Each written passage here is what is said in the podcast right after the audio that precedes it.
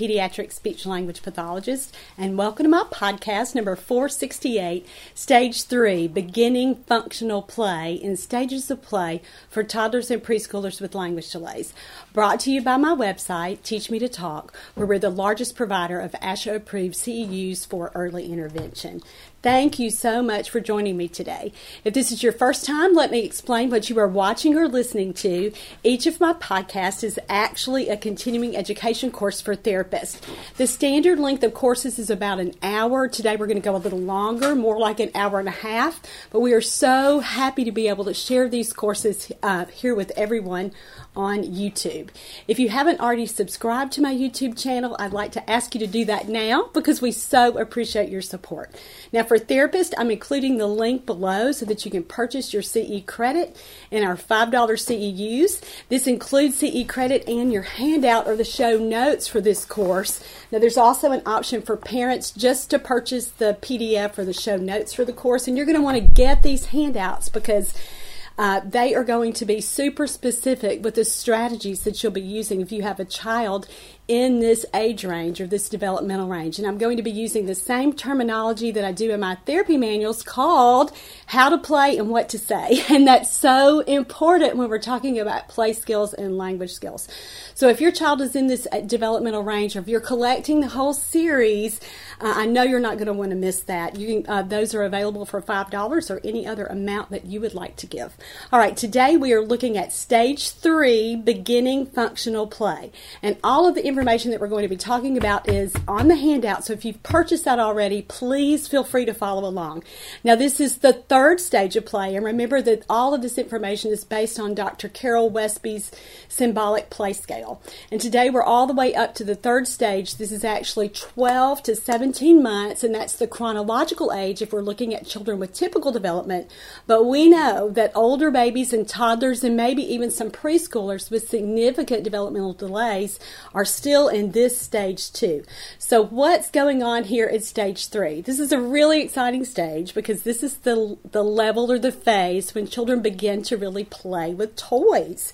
But the other super exciting development for those of us who are early language geeks is that children uh, start to use words here. So, words emerge, kids begin to talk. And again, such an exciting time for parents there. So, in this series, we're looking at both play skills and language skills. And let me talk about why this is important for those of us, especially when we're doing speech therapy for toddlers with language delays or language disorders. Now, because play skills and language skills are so closely connected, we have to learn how to analyze and apply the stages of play to facilitate language development. And when we understand and we can kind of match this and figure out where a kid is with that, it's almost like a cheat sheet for therapists because you then will know which play routines and which which toys are going to be appropriate and are going to work, for lack of a better word, and which ones aren't. And then you're not going to waste a lot of time in therapy thinking, oh, is this the right level? Or why, why isn't this activity or why isn't this toy working for the child? And so this information will really help you get a lot better at predicting, again, which activities are going to be a hit or a miss for the kids that you're working with.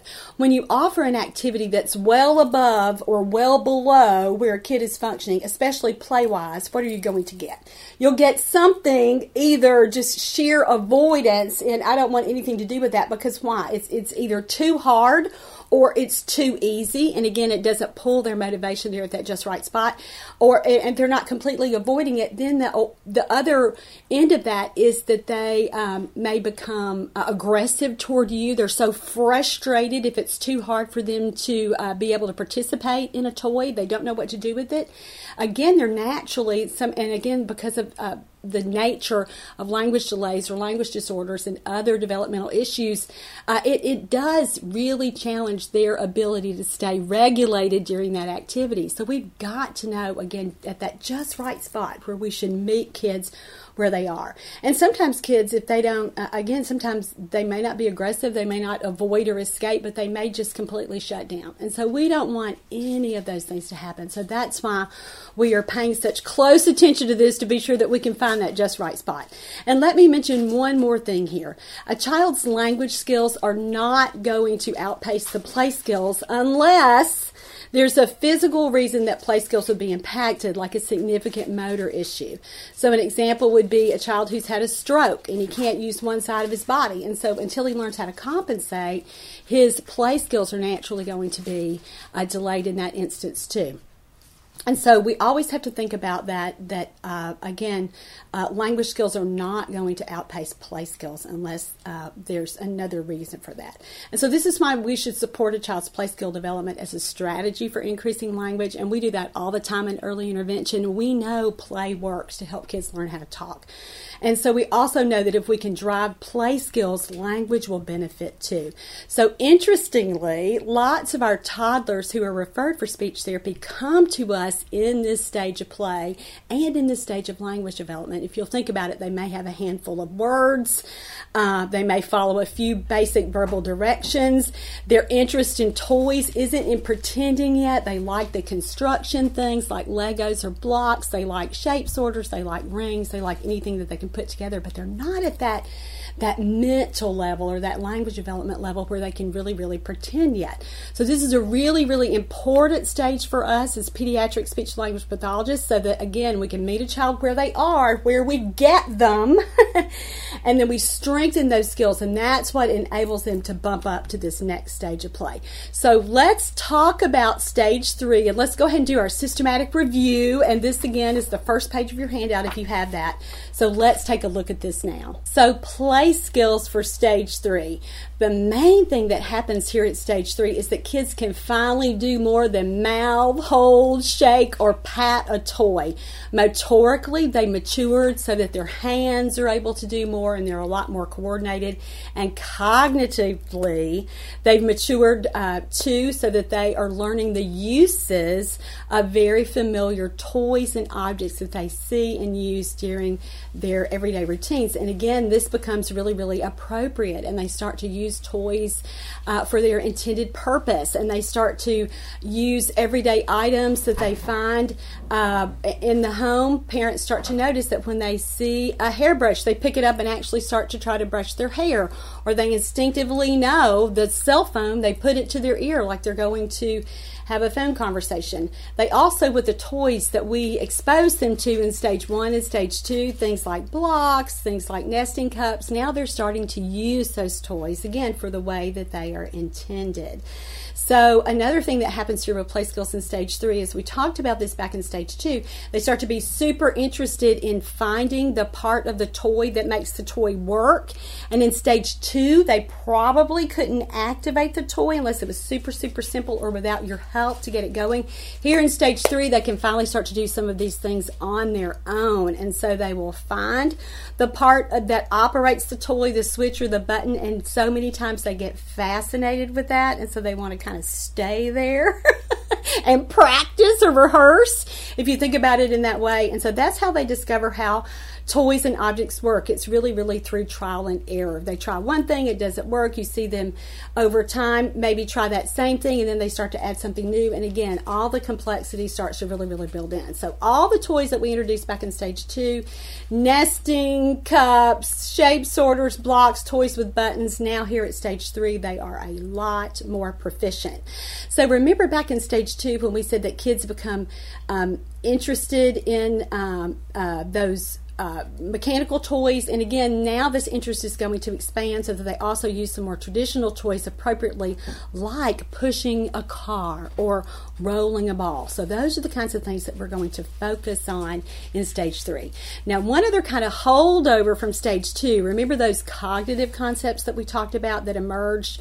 Now they've emerged in stage two, and here at stage three, after a child in typical development has, has turned one, here that period between one and one and a half, those cognitive concepts become even more complex. So this includes, let's just run through them right now. Object permanence. Remember what we said about that? Object permanence means that a child recognizes and understands that just because he can't see an object doesn't mean that it's disappeared. It's still there. So now the child is able to find things hidden under maybe blankets in your home. Maybe you're sitting on the couch and you're all piled up together and his sippy cup has somehow gotten buried under there, but he still remembers that it's there. So he can find it. He can look and uncover a couple of different layers now before he gets frustrated because he remembers uh, that it's there. Uh, children in this phase also begin to remember where more items are located in your home, so you can they start to follow directions related to that. So now you can say things like go get your Goodnight Moon book. Or if they love uh, Thomas the Train, where's your Thomas? And they, again, remember where you keep that kind of thing. So they go to the room and they find it. And again, mobility is a really big part here too, because most children who are typically developing begin to walk in this period. So again, that uh, lends them to be able to do more cognitively because their motor systems uh, have matured. So that was object permanence. The second cognitive concept was what? Means to an end, and that means that children uh, use uh, something else to accomplish a goal. So here at stage three, we see things like uh, a child realizing that he can't operate a toy. So what does he do? He hands it to an adult for assistance or he might actually put your hands on the toy. Now they also begin to do things like pointing to make requests, so that again, that's a means to an end. They understand that what they do can help them accomplish a goal. The third cognitive concept that we reviewed back at stage two uh, was cause and effect, and this is where a child does something to know that something else is going to happen, really similar to means to an end. But this is where a child, again, learns that if I push this button, the top on my toy opens or if I put the ball at the top of the the ball chute it's going to roll down uh, the chute until it gets to the bottom. So they start to really understand cause and effect. And again they understood it or worked on it back in stage 2 but now it's just becoming more advanced and we see more complex representations of that in their play. And we'll talk about that as we move through the toys today the next uh, cognitive concept, the fourth one here, was very simple problem solving. And so we see that ability grow and grow. And so a child, again, we talked about other kinds of problems uh, similar to means to an end. Maybe a toy was far away from them, but they realized I can pull the blanket and bring that toy to me. So again, another kind of example where uh, the these uh, concepts overlap a little bit. Here, a really classic example of a child between 12 and uh, 17 months, something that he can do with very simple problem solving. They recognize that an object can be in a container and they work to get it out. And we've all seen examples of that with our assessments, where uh, we put a small object like a raisin or a cookie or something in a glass bottle and we see if a child will work to invert that to or a plastic bottle uh, invert that to get the uh, get that object out. And so we see what they'll do with problem solving. And we see this happen with toys too. Children can do shape sorters now. And not just the easy kind that we started out with where they push the little shape through the yarn or the strings that are there in a toy. Uh, now they're fitting the circle goes in the round hole. The the block is going to go in the square hole and they're really working those things out. If you need some more examples or some uh, more detailed explanation of those four cognitive concepts, please take a look back at the previous course at stage two. That's course number 467 if you need more information about that. Now, social aspects of play. Children here at stage three are still in solitary play, and uh, children continue to practice the basic functional play with familiar toys. And remember, we said that in stage one they really looked at it a lot. In stage two, they decided they were going to do more than just hold it, look at it, mouth it. They were going to try to do some different things with it, shake it, pat it, turn it, uh, just a little more exploring. And here in stage three, finally, finally, finally, they are up to the point where they can use a lot of these toys. And now, because that problem solving is better, if they can't use it, even though they're focused on the solitary play thing, they now know, hey, I can go get some help. And that's where they start to really reach out to adults to help them operate toys or just to get attention. Uh, here, another social aspect of play is children at this stage certainly are playing those little social games that we've been talking about back in stage one and in stage two. So things like patty cake and itsy bitsy spider and Wheels on the Bus and Baby Shark, all those kinds of games. Children should have a, a, growing repertoire of those games that they play with you. And when I've worked with children who are even older but in this developmental phase, and right now I'm really thinking about our our little friends who are level two or level three autism lots of times we need to really work again on that social aspect of play and really build and build and build upon those kinds of things. And you may end up with a kid who has, gosh, you know, 25, 30 different little games, songs, routines with you. So, in addition to playing with the toys that we're going to talk about, uh, I certainly want you to remember that this is, should be an important part of your treatment plan for children who are in this stage of play. There's lots more information in podcast number 403 about getting social games going with toddlers. Um, and so be sure to look at that if you need some more information. And Teach Me to Play with You is my therapy manual that walks you step by step through the goals for those little social games. So, socially, I wanted to mention that uh, before we move on to something else so that you are aware that that's another big aspect that we need to be working on here as part of a child's overall treatment plan in addition to the play skills. Now, let's move on and talk about language skills that are developing here at stage three. Now, let's look at language skills here at stage three. Like we already said in the intro, the most exciting thing that happens here in this stage is that words emerge. Children be- between 12 months and 17 months, the average vocabulary size ranges from 7 to 15 words by the end of almost the end of this period. We're not at 18 months yet, which we all know in typical language development that our milestone there is 50 words by 18 months uh, for a child who's at that 50th percentile or average development. And again, we know that some kids are going to have more than that, some kids are going to have less than that. That's just the straight up the middle average there. Uh, but again, vocabulary, if we're looking right at 17 months here, this 12 to 17 month period, 7 to 15 words. They're also going to have some additional kind of sound effect words or uh, like moo for a cow or woof woof for a dog. They may also have some other words that are exclamatory words like uh oh or whee or wow, those kinds of words. Uh, here at this stage, imitation is an important part of a child's life because that is how they learn everything. So, here for children who are typically developing, and even our late talkers who are in this developmental range, this is where we see children really, really strengthen their ability to imitate words. We also see them try to sing songs, and again, we've already talked about those little games that we want to be well developed here at this 12 to 17 month level. Receptively, there's a lot going on too, so it's not just that kids are learning to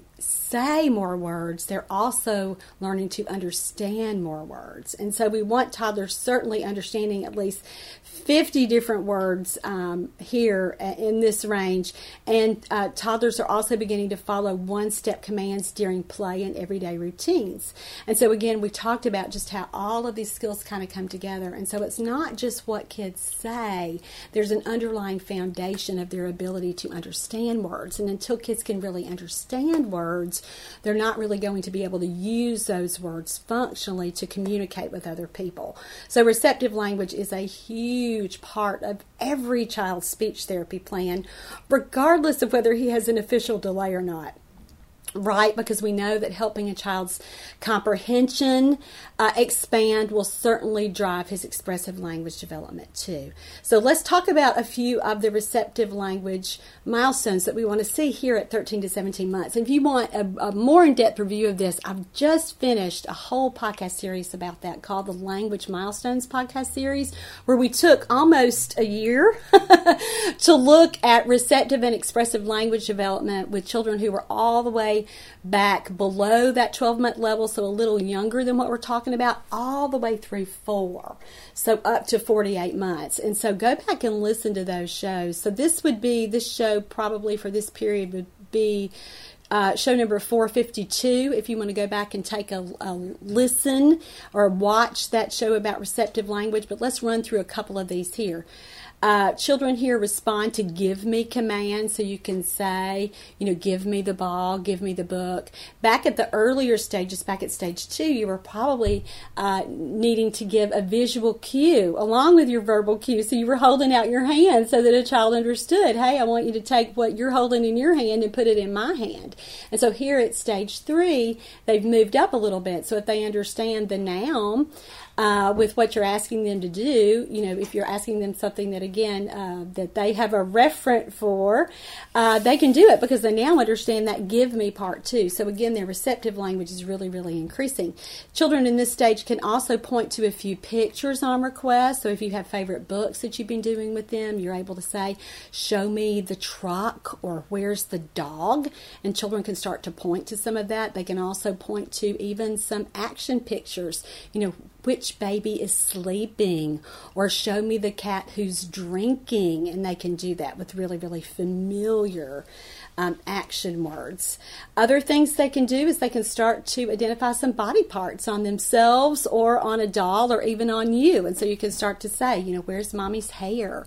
Or uh, show me your teeth. And so by this age range, we see that uh, by the end of this age range, and uh, experts vary on how many body parts they can say, but let's just, for the purpose of this show, stick with a few. We want them doing, you know, several, three or four body parts on themselves by this age range gestures or using their body movements to represent a communicative message also really get established in this age period. And remember, we said that if gestures aren't emerging by 12 months in a child, that really is a red flag or a sign that language development may also be delayed. And so, here between 12 and 7, and, and why is that? We know that gestures are communicative, they're symbolic, and in typical development, and even in our uh, little friends with um, delayed language development, we see gestures emerge right before they begin to use words. And so it's a really important predictor for expressive language. And so we know again that when we can drive communication, even from a nonverbal standpoint, with uh, with gestures, we know that we are going to be significantly impacting that child's ability to be understood by other people. So, gestures are super, super important. Uh, gestures really increase dramatically and enhance meaningful communication. Uh, also, as children begin to use their gestures along with vocalizations and even with early words. Uh, so many times we, you know, we've practiced waving bye bye and we've practiced and practiced and practiced since that baby was five or six months old. And, and he's heard it and now he's done that little gesture with us for several weeks or even a couple of months. And then what happens?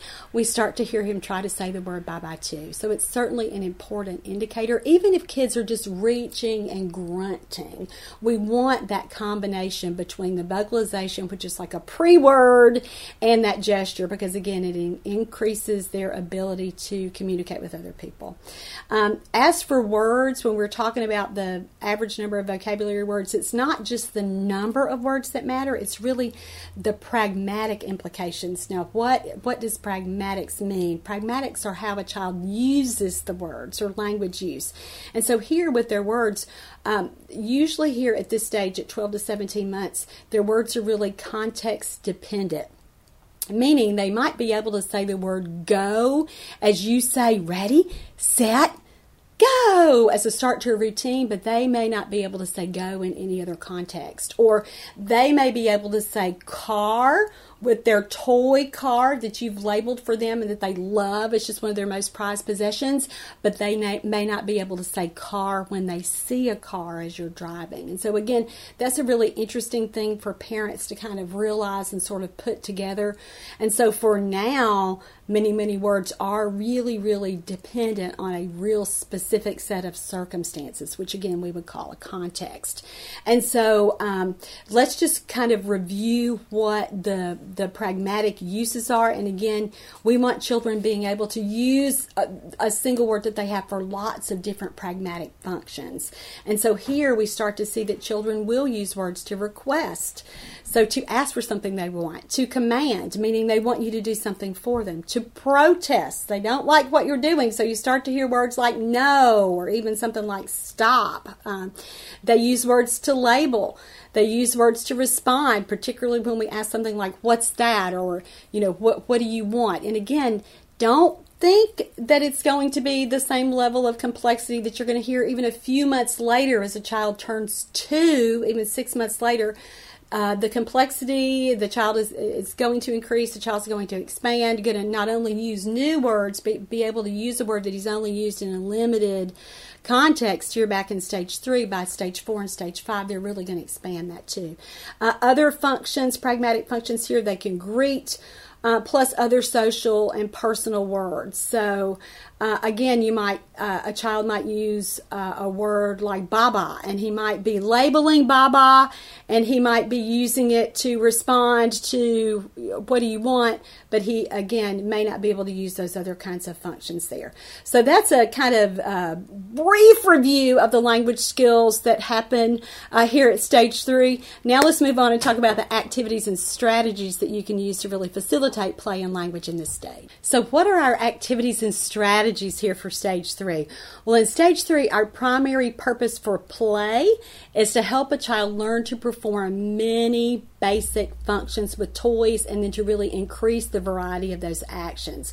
So, for example, instead of just being a button pusher, so instead of push just being reserved for cause and effect toys, we want to see a child be able to push other kinds of toys too, or do other kinds of actions too, like put the ball in the hole, slide the lever, flip the switch, whatever the toy, whatever we would have to do to operate a really simple toy. So, because of that, because performing basic functions and then again increasing that variety is our primary goal here, what's our best strategy as the adult? And we've reviewed this show 465, 467, or 466, 467, and now here at 468. So I hope that you, if you've been following this series, you know the answer to this question. Our very best evidence based strategy for improving play skills in toddlers with language delays is showing them how to play with the toy. So, adult modeling. So, we have to make sure that we include lots of variety and work on different play actions as we are playing with that child. And we're going to have really good examples in our toy review today so that you'll see some, some uh, again, variety so that you're uh, really, really looking for that as you plan things to do with the child.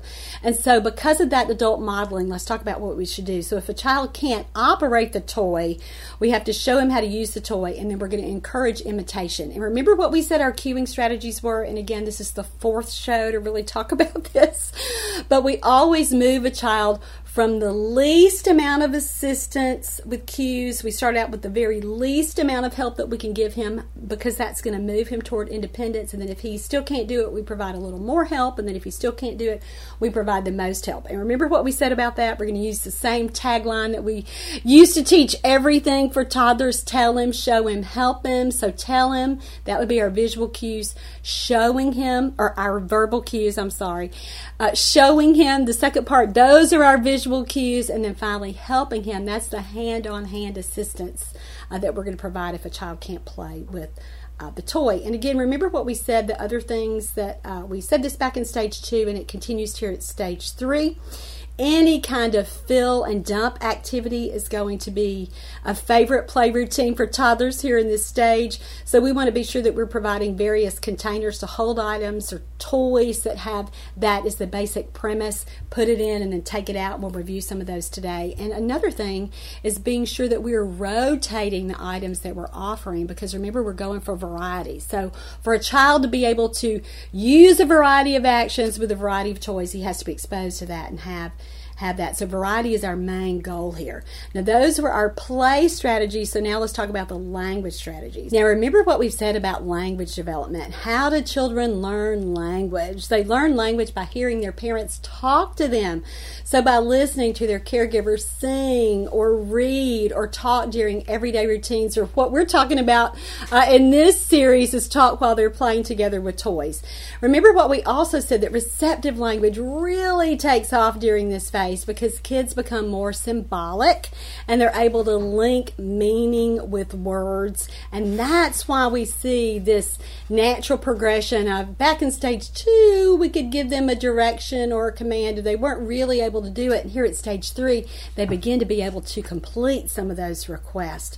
So it's so, so important that children hear language and hear words all day, every day.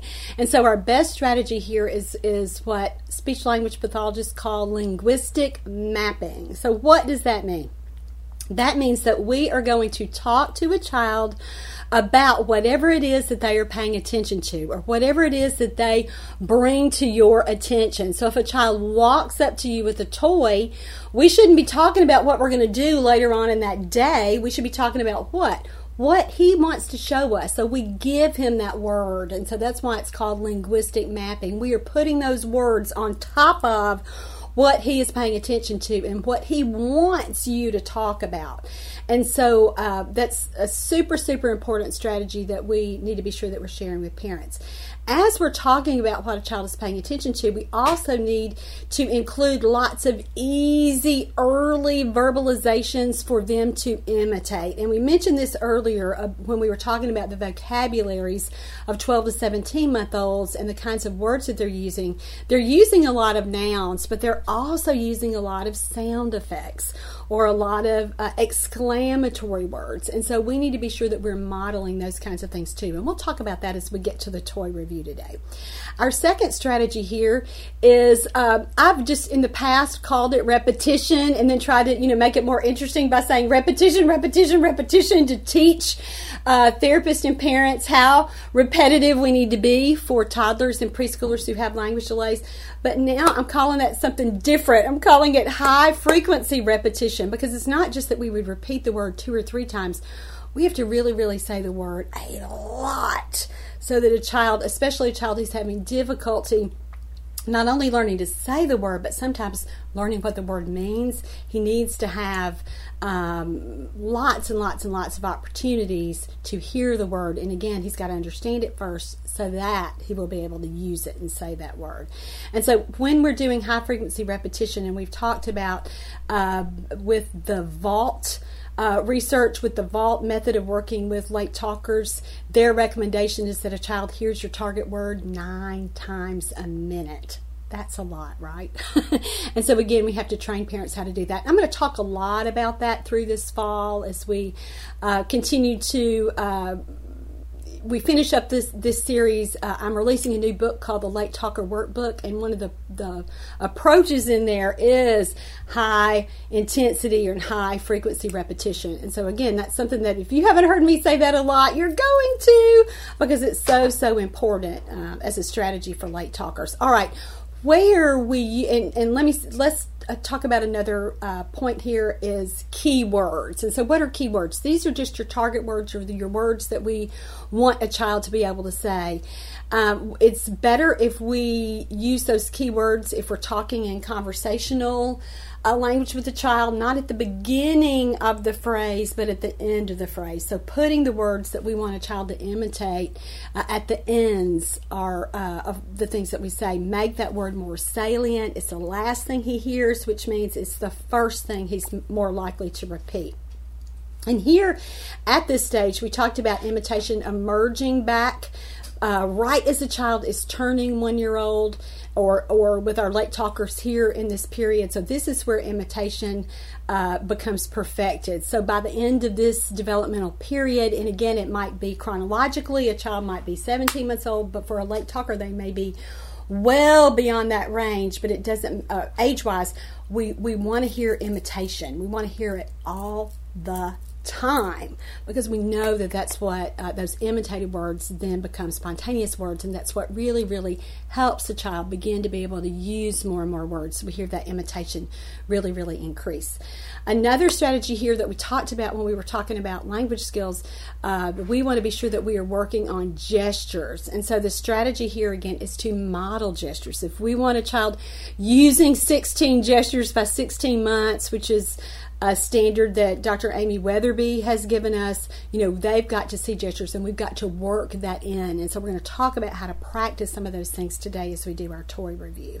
Uh, the primary way that kids learn gestures is just like learning to talk. And again, it's you've got to model it and they've got to imitate it.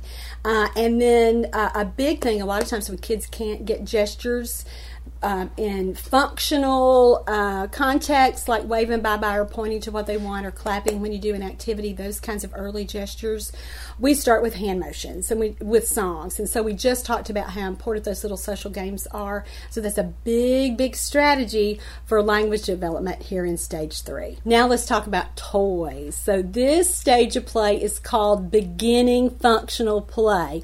So obviously that means that a child is going to start to be able to play with some toys. And again, we've talked about our main goal here is emphasizing variety in play.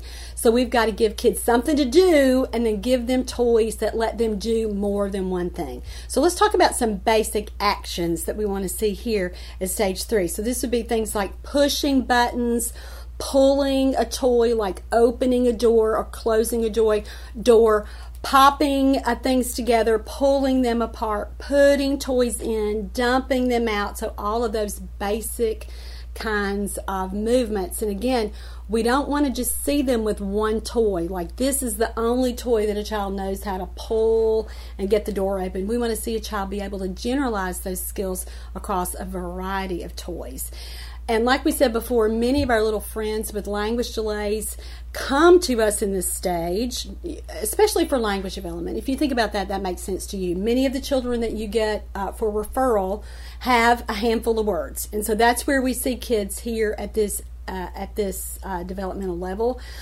But many children, with especially those with language disorders, often get stuck here in this stage of play, which is why we'll see a lot of stimming with toys, or that repetitive button pushing, or repetitive opening and closing a door, or or any kind of these basic movements. They may decide a spinner toy. All they want to do is spin, spin, spin. And so, you know, sometimes we think about our little naturally right, our little friends with autism who begin to stim with toys, and that's their primary uh, way of interacting with toys. And so sometimes for us as therapists, we might need to soften that a little bit and just think they are stuck here at this developmental stage. And so with to- with toys and with play, we know that we've got to what we've got to meet them where they are. Really, really strengthen those skills. Give kids a variety of things to do, not just open and close the door repetitively, you know, with 30 different toys, they've got to be doing a lot more than that with other toys too. And so, again, my point here is instead of looking at everything and kind of pathologizing everything that we see our little friends do, sometimes it really is that they really are just super, super stuck, for lack of a better word, here at those uh, earlier ages. And so I just uh, wanted to make that point. And so when we're, especially when we're working with children who, who have delayed play skills, this is where we need to meet them. We need to give them opportunities to expand those play skills and make play meaningful, not just learning to do various skills because that's where they are developmentally. We really, again, have to use that to drive cognition and drive language development. And so we'll talk about that in the toy picks, uh, which will be coming up next. So here's how we train parents for stage three how to play and what to say. And we're all the way up to the second page of your handout. So take a look at that if you have purchased that and if you're following along. I want to briefly remind you of the other activities that are listed here um, on your handout with how to play and what to say. I talk about singing on here and how important it is to sing and how singing really attracts a toddler's attention and how as a speech language pathologist or another therapist you already know this when we're losing a child's attention and we just can't seem to to kind of get on the same page, singing and music can sometimes do that better than a toy or any other kind of activity that we could do. So I encourage you to do that if you're a, therapist, and I certainly encourage you to teach parents uh, how powerful that strategy can be. Uh, there's a section on this handout about social games, and again, we're not going to talk about that in detail because we've done that a lot. Uh, go back and review the first or the stage one in this series, so the second show in this series, 466, if you want to listen to that full discussion with using social games and with singing and certainly with reading books. Now, I included this information again here on the handout for stage two and stage three, but I'm going to spend the rest of the time for this course today really talking specifically about playing with toys because that's what this podcast series is about, right? So let's get to that. Let's talk about the specific toys. Now, remember, I've said it about three times now. What's our primary purpose here at stage three is to help a child learn how to perform basic functions with many toys and to increase the variety of those actions across, again, many, many toys. Now, in stage two, they develop that interest with moving parts with the toy, but here in stage three, they actually take that to the next level and learn how to operate toys by pushing buttons, activating switches, turning knobs, flipping the lever, all those kinds of things that kids learn how to do. Uh, the other thing they do is construct, they learn how to construct relationships with toys. So they're not just fumbling with the blocks, knocking them over as they're uh, playing with them in tummy time. Now kids are up, they're mobile, they're sitting uh, with, with, a lot more balance, so they're able to sit there and really stack toys or nest cups. They're able to put a ring on a pole and place shapes in the shape sorters. We also talked about using familiar toys appropriately so that when they see a toy car, they know to push the car. When they uh, see a spoon, they start to realize, oh, I can put that spoon in my mouth, so they also understand the purposes for familiar objects. Now, let's say one more thing before we start to really look at the toys. And we said this back at stage two, but I want to say it again here. Babies and toddlers who are in this developmental stage often are drawn to toys with lights and music, but we also have to be sure that we are including toys that don't have those bells and whistles and don't have those built in attention getters because we want children to learn how to play just for the intrinsic purpose of pleasure or learning what comes next without, again, that big draw that we uh, experience when we use a toy with lots of sensory properties like uh, lights and uh, music there. So that's kind of an overall review of the types of toys that we're going to be talking about. It's just an extension that we used back in stage two. We're going to be uh, using a lot of those same things and kind of bumping it up here at stage three.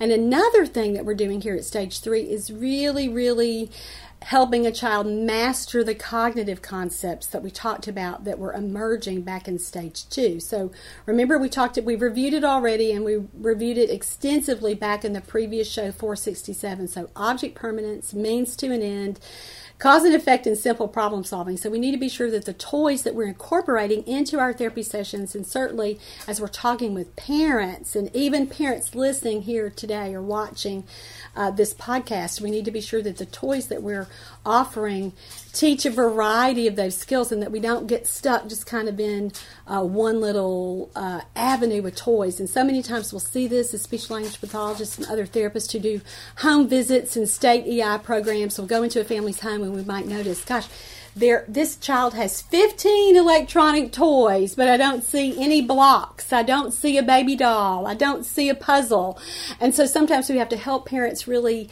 uh, understand the purpose of toys and understand all that a child is learning uh, during this phase. And sometimes parents will introduce again electronic toys that have the alphabet or numbers, and those things do have a place. I mean, children do need to learn those pre academic skills, but they need to learn more functional vocabulary first. And so, again, we need to be sure that we are looking at the toys that we're offering and talking with parents about why what makes a toy a good choice for speech therapy and and, and in teaching the play skills that we are looking at in this series. Thankfully, we can work these concepts into most early toys if we are deliberate about what we're looking for in the toy and teaching in this stage of play. So, uh, we've already reviewed the two big strategies here, but I want to say it one more time just before we start to look at the toys because I want you to really think about this as you're watching me demo some of these toys. What's our best strategy for teaching a child how to play? By now, you should be able to spit that out to me if you've been uh, watching this series. It's always adult modeling, so we've got to show a child what to do with the toy. And then, secondly, we need to be sure that we're providing the cues that a child needs to be able to play with the toy. And again, don't just jump in with the most amount of assistance at the beginning. We want to tell a child how to play, show a child how, how to play, and then let him have an opportunity. And if he still doesn't understand it, that's when we kind of come in and uh, put our hands on his and help him operate the toys. Um, and so I've said this message throughout this series, and I'm going to say it one more time too. The only way babies learn what words mean and how to talk is by hearing you say those key words and those key little directions over and over. So as you play, you're going to pick one or two little key words to use for every play, play routine, and we're going to repeat that word many, many, many times as we play. And we're going to have examples that we're going to list uh, here on your handout. In a, if you don't get the handout, there's a link to a shorter post about that right here below on YouTube called Stage 3 Toys. You can take a look there. Um, but I want you to keep those two things in mind as we are reviewing the toys here today. Um, another thing, remember that we said that happens during the stages that kids begin to follow one step directions. So today for keywords, we're going to be using a lot of those kinds of things because I always want you to keep that in mind too uh, as we are looking at these new play actions. All right, so now let's take a look. So today we're going to start with ring stackers. Now there are lots of different kinds of ring stackers. You can get certainly smaller sets in the wooden or the plastic, but these are my two favorite sets of ring stackers. Uh, this one is a lot of fun because it's a larger set and toddlers who have just learned how to walk and who are uh, finding out for the first time that they can hold an object and walk across the room. That's a lot of power, and you'll see toddlers want to do that all the time. Sometimes they'll do it with bigger objects like balls, and they think that's really, really fun to be able to walk across the room carrying that. So these rings have been real fun with that. Uh, so that's a great option to do that. And again, I like to set this toy up where, uh, especially if a child, uh, let's say that you're even working with an older child who's a lot, a lot past the new walker stage. You could put this on one side of the room uh, and have him even do a little relay race with it where he takes the ring and runs over and puts it on the pole and then runs back to you and gets another ring and then takes it back. Or you can certainly use this as a part of an obstacle course. Uh, and we'll talk more about that as uh, in future shows. But again, a super, super option for a ring stacker toy.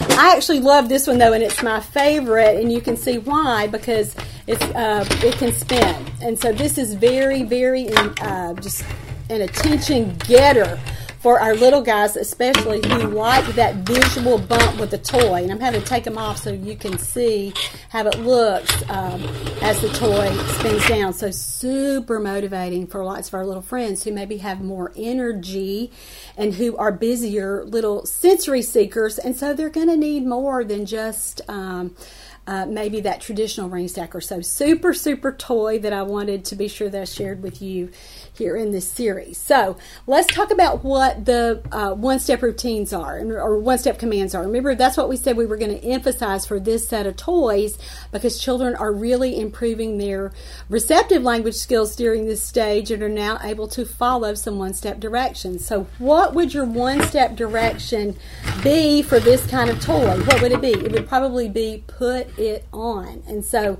uh, again, that's the variety that we want to see, uh, or one of the actions that we would want to see when we are working on variety. Is, uh, and you'll see as we move through uh, the rest of these toys. So our action here is going to be put it on, you know, put it on. And so a child will be able to learn it with a toy like this and then be able to use it with other toys too. So let's talk about um, you're that's your part. So you're going to be saying, you know, put it on, put it on. See, it goes on, and using that as your keyword through the whole thing. So once it's done, we also talked about how important it is to work on gestures. And so as we move through all the toys that we're going to talk about today, I want to give you a direction to follow and then a gesture for a and a word for a child to be able to imitate. So for here, you know, after the child has put it on, so what do you think you could do? Maybe you could clap. Maybe you could do yay. And again, the purpose purpose here is to help a child learn how to imitate those gestures so that he's able to use those spontaneously to communicate and as a way of learning how to imitate overall. Because no kid learns how to imitate or learns how to talk until they learn how to imitate. So it's one step with that. So saying something like, you know, yay as you're clapping, uh, those are the important steps for helping a new talker learn how to imitate not only gestures but words. So great great play routine, great toy to get those things going. For the next toy, I have this really adorable shape sorter. Now, we talked about basic shape sorters back in show 467 or stage two, but now we're able to bump it up a little bit because kids have gotten a little bit more proficient. Uh, I want to show you this electronic version today, and again, it's one of my all time favorite toys. I've had uh, a version of this toy for a long time. The reason that I like this shape sorter is because it makes a cool noise when the child gets the shape uh, in the toy. So listen up for a second. You hear that? That's really, really motivating for lots of kids. And for kids who won't sit through a traditional shape sorter, uh, again, it's been kind of a winner for me to get a child to be able to want to do that. Now, I want to share with you a tip for children who are having difficulty finding the right hole for the shape. As the adult, what I do in that situation is make it easier. So you can maybe cover up one of the options or even both of the incorrect options so that a child only has uh, the right hole as his only choice when he's playing with a toy. And again, you don't want to do that forever, but if you see a child really not understanding that he's got to put the toy in or he's just repetitively trying to get the toy in the wrong spot, that's a great little pro tip for you to be able uh, to use there. All right, so what's our play action here? It's the same thing that we used. Well, no, it's not. We used put it on. Now we're going to say put it in. So here's the uh, one step direction that we want to follow here. Uh, you may also, as you are telling a child, and let's just kind of walk through that, as you would be teaching a child how to do this toy, you know, you're saying, oh, get the owl. What does the owl say? And you're going to, you know, again, expand your keywords a little bit. Talk about the animal here. Talk about the sound. You know, you I started the play routine, but, you know, let's just kind of do it. You know, you would say something like, oh, here's the owl. Look at him. Look, that's the owl. What does he say? What's that owl say? He says, ooh, ooh, ooh. Oh, where does he go? Where does that owl go? Oh, I think it goes right here. Look, look. The owl goes in. Put it in. Let's put it in put it in.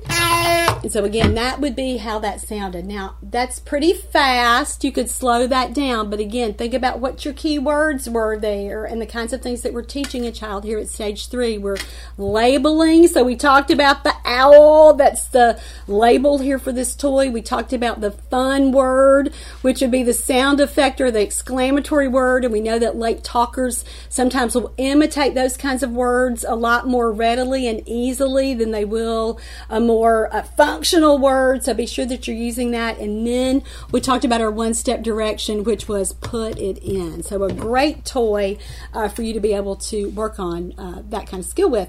Uh, I didn't mention this before, but all the links are right here below the video on YouTube if you want to uh, take a look at those toys on Amazon. Now, another cool put it in toy is this counting fun piggy. I think this version may be older than uh, you may be able to purchase right now, but same kind of premise for the toy. There's a slot in the top, and the child's play action here is to get the coin to fit in the slot. And so, again, it's another cool put it in toy. Remember, we're working on those uh, different actions, that variety of actions that a child learns how to do here uh, at stage three. And another cool function of this toy, we've got put it in, but we've also got push it or push it down. And so uh, the coin comes out when the child pushes the lever down. You may find another version of this toy where all the coins go in and then a child opens the piggy bank. So that would be your second uh, little one step command for a child to follow in that context. Uh, but either way, with this kind of toy, you are targeting two different basic play routines with that toy. So, a great way to work on uh, teaching new play skills here at stage three. I want to show you one more cool put it in toy. And this is a new toy for me. I found these blocks as I was researching for this show. These are called uh, Van Moore blocks. And again, the link uh, is right there below. I got them from Amazon. But they're a cool set of blocks that uh, are perfect for teaching object permanence. And the great thing about these blocks, there are some openings, and the colored ball will only come out of the block that matches it. So again, the red, the yellow ball doesn't fit in the blue block, and so kids have to do lots of trial and error to figure out uh, which ball goes in which block. You can stack these two and make kind of a cool ball drop um, and, and make the openings come out on uh, for different sides. And so I think children will really, really enjoy uh, this toy. When you are working on these kinds of concepts here at stage three. So, what's your key word here? It's probably what? Probably ball, right? and so, remember what we said in our strategies. Right now, I really want to talk about high frequency modeling or high intensity modeling. With your keywords, you need to be saying that same keyword over and over and over. Remember what we said about the what the current research is telling us is that a late talker needs to hear a target word nine times a minute. So when we're playing with this kind of toy with a child, start to just kind of experiment. Um, if you're a therapist and haven't thought about being, being this repetitive before, or as a parent, kind of time yourself. And instead of keeping data on the child, keep data on yourself as you're using this toy or as you're using any, any other toy. And really think about uh, how many times you are modeling that word so that a child will be able to hear it enough times for him to be able to understand what the word means and then eventually say the word. So, for a toy like this, for uh, your keyword ball, you would say something like, Look, see the ball?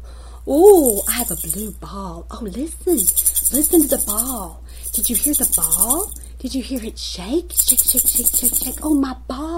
My ball shakes. Listen to the ball. And so I, I didn't count how many times I said ball there, but probably seven or eight different times. And so you want to make sure that you are being that repetitive with your keywords. And again, you can make it a lot more natural than that. That as you're sitting with the child and playing, you know, it doesn't have to be all you holding the ball up and doing it like I just modeled it there. Again, the, the, the thing that you want to pay attention to is making sure that you model that word enough times for a child to be able to hear it, understand what the word means, and then eventually begin to imitate that word and say it on his own. Next play action is push. Now, I showed you these cool cars back in show 467 or when we talked about stage two and just getting those those first little play actions going, but I think these toys are still appropriate here for stage three.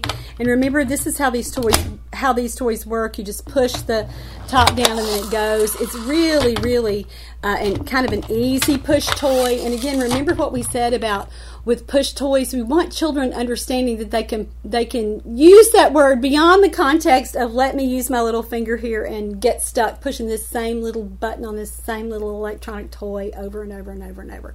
So we want to give kids other opportunities to push too. So these cards are a great one. Uh, I like this inchworm. Uh, and you use the same kind of verbal routine uh, keyword that we talked about uh, for the cars. You know, it's just push or push down. I think this is a super fun toy to activate. Uh, but my very favorite toy with teaching a push routine is uh, this Phlat Ball. I'm going to move all this out of the way so you can really, really see it. Uh, this toy is so fun, even if kids can't do it completely independently yet. Uh, you'll use it forever, but it's a toy that I usually introduce right here at stage three. And let me just show you how it works. And you can come up with, again, a whole little play routine with several keywords here. And I've had so many kids imitate this little routine over the years. And if you've seen any of my previous DVDs, you probably recognize this toy because, again, it's one of my favorites. I've used it for a long time. But this is called a Phlat Ball, P H L A T. You can find the link below. But you push the ball and it stays flat. And so my little routine for this, I'll just do it with you. I say something like, push, let's push it. Oh, wait, pop. Usually you can say, wait, wait, wait. Let's see if we can get it to do today. But usually you have enough time. Wait, wait. Not today. But usually there's enough time when the ball is newer and hasn't been played with thousands of times the ball will stay pushed flat and then pop unexpectedly. And so you can make a little verbal routine where you're you know teaching a child how to operate the toy by pushing it down and then having him pat his little legs or pat the table or the floor or wherever for wait. And then with pop, you know, I usually say pop, and for our little friends who are uh, not really imitating words yet, just do something like ah, you know, like a scream or a clap, like we talked about with gestures. Give them something to imitate at the end of this little verbal routine. So, a fun, fun toy for you to use to teach uh, the uh, one step direction push. Our next action is pull, and you can do that with a couple of different toys that I'm going to show you. I really like traditional pop beads for this. It's a cheap toy. You can find it almost anywhere, even at places like the dollar store. And so when you're working with this, remember what we said our, our one step command is here. So our our keyword is pull. And so uh, if a kid can't do it, let me, uh, you know, I'll model it for them, you know, and just exaggerate and really ham it up and say something like, you know, oh, we have to pull. Oh my goodness, I'm so strong. I have to pull. Oh, you do it, you do it, you pull. And so then give the child an opportunity to do it. Sometimes kids can't do it with both their hands. They really have to just kind of learn to do it with one of their hands at the beginning. And if they're just holding the toy, you can do that too. They think that's hysterical for you to pull um, one of the pop beads off the end. So this was a great uh, toy to practice that with. You could also do it with uh, the cuter caterpillar balls that I think I showed you in a previous a show too. So this one is a little bit harder for kids to do, I think. Uh, a little bit more resistance there, but cute, cute toys. And again, remember why are we why are we looking at this variety of toys with uh, and talking about these different actions? Because that's that's what we're accomplishing here at stage three is helping a child. You kind of might think about it as learning how to play, and so he's got to get all these basic manipulations and actions down pat before he's ever able to really play with toys that are older and that have that are uh, just higher functioning toys. So I want you to remember that as we are reviewing all of these toys too. Our next action is stack it up, and of course blocks are going to be the toy that you choose uh, for this activity. Now there are literally hundreds of sets of blocks, but I like this one and a couple of other little sets from a company called Djeco. Uh, the Amazon link is right here below if you're watching uh, on YouTube, but lots of variety uh, with this set of blocks. Of course, we said your command is stack it up, or you might just choose to use a single word here with up, up, up and really uh, again make sure that you're doing your high frequency high intensity modeling and a toddler's favorite activity to do with the blocks is always what is to build it and then knock it down. And so be sure that you're having a verbal routine when you knock it down. You can count, you know, one, two, three, and then knock the blocks down or say something like, uh, I like to say, they all fall and then on down, knock knock it over. But uh, great action, familiar toy. So be sure that you are working on that with toddlers who are in this stage of play. Now I'm going to talk about a couple of toys that target multiple actions. This is just your traditional little pop-up box. You may call it Poppin' Pals because that's what it was called when it first came out in the late 80s when I had uh, my first child. But you can also get this toy with lots of different variations. There's some now that have music and that are a lot more elaborate, but I like just a basic little set that's very easy to activate.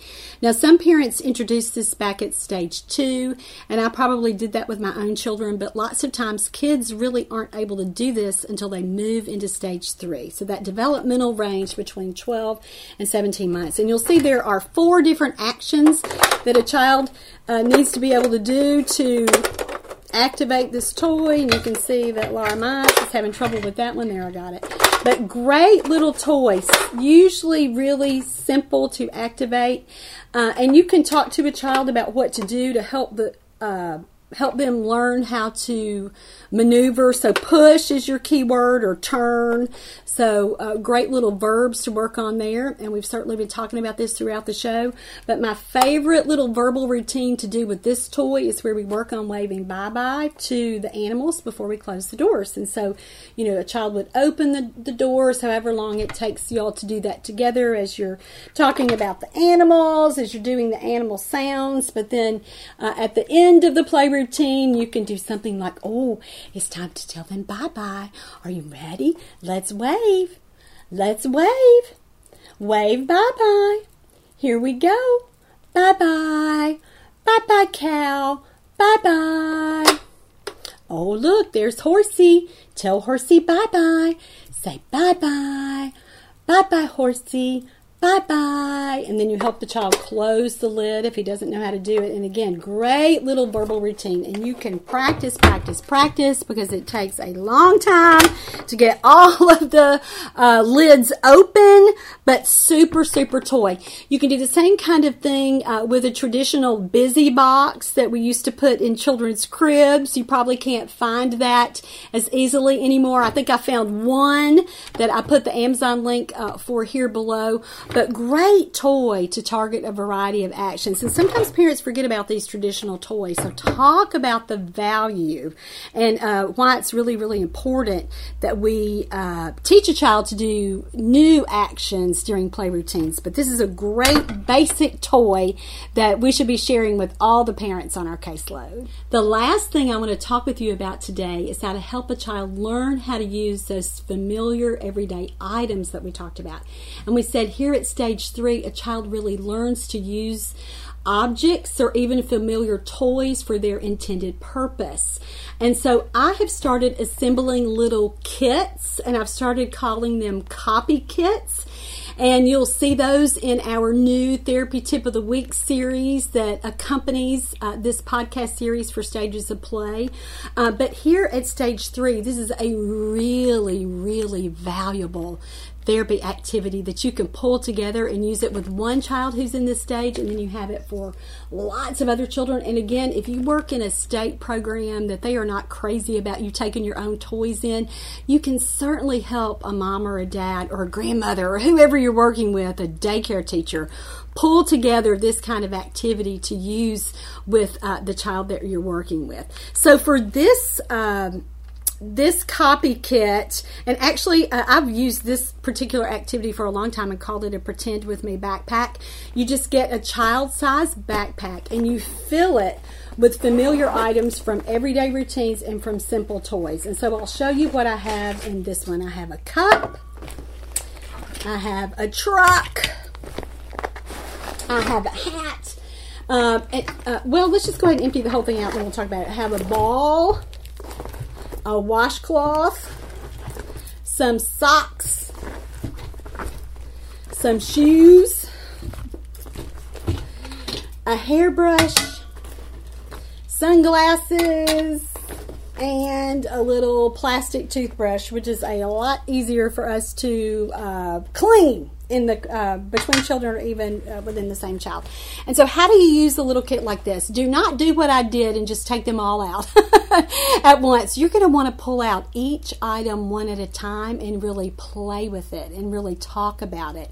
Now, here today, we're not going to do much more on the podcast than uh, give you the idea here for using the Pretend With Me uh, backpack, but you can get more information about that in the Therapy Tip of the Week link, which I'm going to post here below too. But here, just know that you'll take out one of these things and you'll just uh, you can do it a couple of different ways. If you are really assessing and want to see where a child is with this, you might give him the item and see what he does with it first, see if he knows how to use it.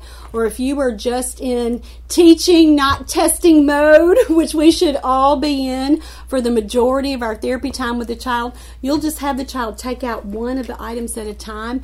And then uh, if he doesn't know what to do with it, you get it and you model what to do with it. For some children, I've even had to use two sets of things. If they are uh, not wanting to wanting me to have a turn with uh, an object. And you know the kinds of kids that i'm talking about. These are kind of our hoarder friends who want all of the items and it's really really hard for you to show him how to do something with an item because he's going to clutch on to it for dear life. Get two sets of items and really use that there so that you are modeling what to do with the item. You know oh it's a brush. See that hairbrush? What do we do with the brush how do we use the brush? Oh, brush, brush my hair, brush, brush, brush. And then you might give it to the child and say, You do it. Show me how to brush. You brush. And again, you be sure with your keyword that you are saying that keyword over and over and over. Uh, and, but the purpose here is for the child uh, to begin to use the item. So if there's a hat, you want him what? You want him putting that hat on himself, right? He can put it on you. He can put it on a doll. And that's really kind of the next thing that we're going to talk about is because this is how we know. Uh, well, let's just go ahead. Let's just talk about moving on to stage four. this activity is the one thing that I think can really, really help you know when a child is really able to make that leap to stage four. Now, what happens in stage four? Children begin to pretend and they begin to really become symbolic. So, you might even have, uh, with this kind of kit, you might include something that uh, I've, I've used like a block so that if, if I've had a phone there and a block there, and then we'll see what the child does with the block. Does he try to use it like he's going to build or do something with the truck with it or with the ball? Or does he take that block and he pretends like it's a telephone. And so, again, you can start to see, you can start to really um, manipulate the toys that you're using so that you can see what's about to come in or where a child is with that. And so, let's just kind of walk through that. Let's let's take uh, all the stages that we've reviewed up until now and talk about how a child might look in a particular stage using this activity. So let's go all the way back to stage one. What did we say children do in stage one? They are explorers. And so mostly they explore by doing what? By looking at the toy, uh, by maybe holding the toy. And then what do they always do in stage one? Goes straight to their mouth, right? So mouthing is the predominant activity in stage one. So if you have a child that you have that's even much older, that you've brought this set of toys out to kind of see what's going to happen, and his primary objective with all of these things, he looks at it, goes primarily to his mouth, you know what stage of play he's in, right? What stage is it? He's all the way back at stage one. So let's talk about then how a stage two kid would look. For stage two, what are kids doing?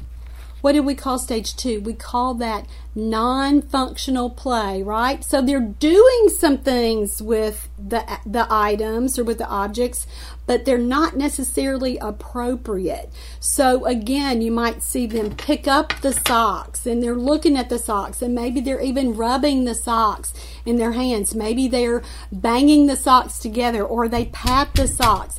That's what they would do in stage two. They're in that non functional play stage. They know that they should handle it, but they're not quite sure what it's for. When a kid gets up to stage three, what would he be trying to do with the socks?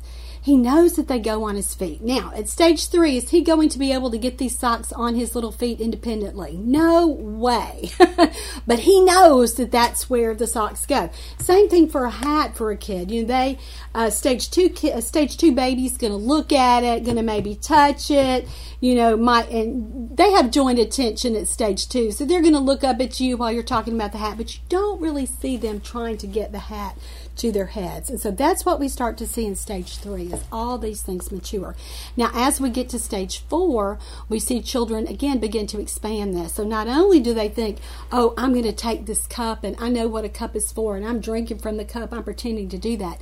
But now they offer you the drink. Or if there's a, a stuffed animal there or a baby doll, then they move on to try to use the object on something else. So those are telltale signs that a child is maturing, that cognitively he's moving along, motorically he's moving along, language wise he's he probably moving along, but you get them there to that pretend play stage. And so that's kind of how we take a set of toys like this and look at it and we can really pick out where a child is functioning. And remember what I said at the beginning? That's why using this information really does become your cheat sheet. And you can say, play wise, he's way down here at level one. Why do I think his language is beyond that?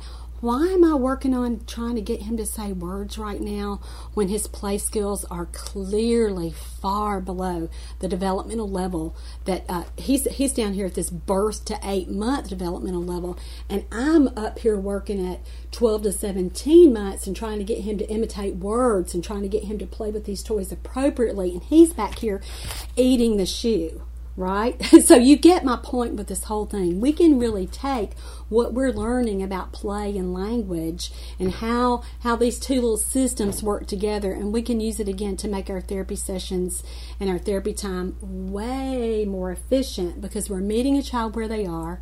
We're not working on goals that are unrealistic and again, we're using play to drive language uh, sometimes we use language to drive play, but most of the time it's the other way around. So that's why I wanted to show you this activity today. So that's it for looking at stage three, the play skills and the language skills that a child acquires between 12 and 17 months old when he's in that beginning functional play stage. If you want to find out more information about language development how to work with a child, either as a therapist or the parent of a late talker, I'm going to share with you three resources from my website that I've developed to be able to help you. The first one is Let's Talk About Talking. We walk through the 11 prelinguistic skills that all toddlers, whether they talk on time, they're timely talkers, or whether they're late talkers, kids all ma- kids master all these skills before they begin to use words. So great resource, particularly if you have a child. Uh, again, if you're a parent or if you're a therapist that you've been working with a child for a long time and you say, "I just don't understand what's what's going on. Something must be missing." Let's talk about talking. Will help you figure that out. Now, Teach Me to Play with You is my resource that I shared earlier. If you are looking for social games, finger plays, rhymes, all of those little routines that we need to get going back at stage one, stage two, and even here at stage three. So, Teach Me to Play with You is a great resource for that. There are also some directions in here uh, for some very basic play routines. They're not from stages of play. We're not really looking at, at that approach here in this book, but you will find some very simple play routines, particularly for children who are here at the stage three level and are just really learning how to play appropriately with toys and using them for their intended purpose. So, Teach Me to Play with You, it includes all of that. My last resource that I want to point your attention to is called the Autism Workbook. So, if you are parenting or working with a child who has a diagnosis of autism or who has markers for autism, this is a comprehensive treatment plan that you can uh, get for a child. Look at the 12 focus areas that I outlined for you uh, in this therapy manual. Decide which ones need to be strengthened in the child that you're working with, and then your plan is written for you. So, all the links for these three books and then the other uh, six books or so that I've written that I didn't talk about today, they're all right here uh, below on YouTube. So, you can find those links and go to my website at Teach Me to Talk. All right, that is all for today. Thank you so much for joining me for this podcast. I hope that you are learning a lot in this Stages of Play podcast uh, that you can apply to, again, working with your own late talker at home or a whole caseload of late talkers. This is such important information. And again, thank you so much for joining me. I'm Laura Mize, pediatric speech language pathologist, and that's it for today for Teach Me to Talks podcast.